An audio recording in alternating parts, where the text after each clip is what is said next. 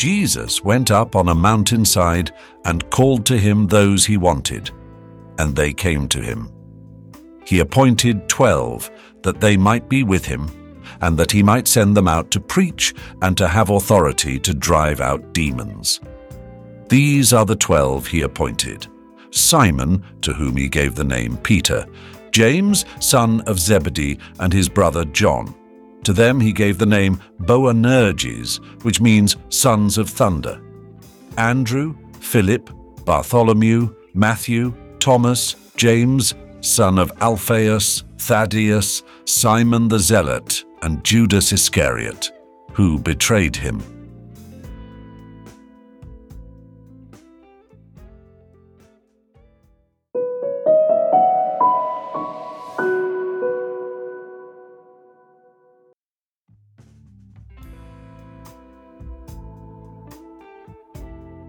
Today, as we delve into the Gospel according to Mark, we observe a scene that could very well unfold in our own times.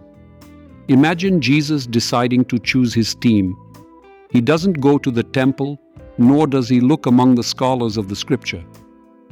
Instead, he looks at fishermen, a tax collector, and even a man who would one day betray him. Doesn't this look like picking teams on a schoolyard? Let's consider why Jesus chose these individuals. They were ordinary and imperfect, just like each of us. Jesus wasn't looking for superheroes. He sought ordinary people who could do extraordinary things through his power. In our world, bombarded by media with images of perfection, it's important to remember that for God, the heart counts more than resources. The apostles were diverse, fisherman, a tax collector, a zealot, each had a different story, a different perspective.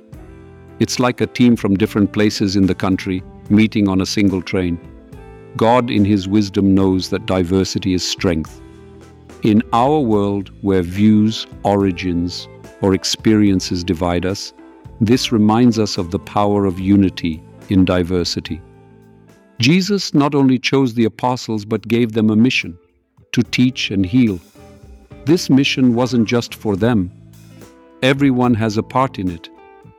Whether it's a conversation with a neighbor, helping those in need, or prayer in the quiet of one's heart. Whether you're a receptionist, teacher, or police officer, you have a role in building the kingdom of God. So, what does all this have to do with us?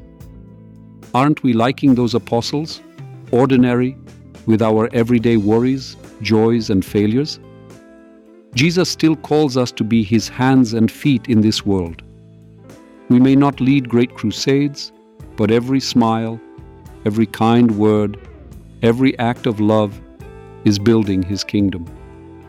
So the next time you feel like the last one picked for the team in a school game, remember, in Jesus' team, everyone has their place Everyone has their role to play. We may not always understand God's plans, but we can be sure that each of us is important.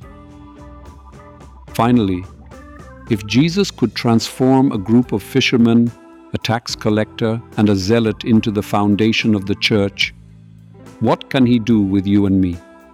That's an open question. The answer lies in our hearts and our actions.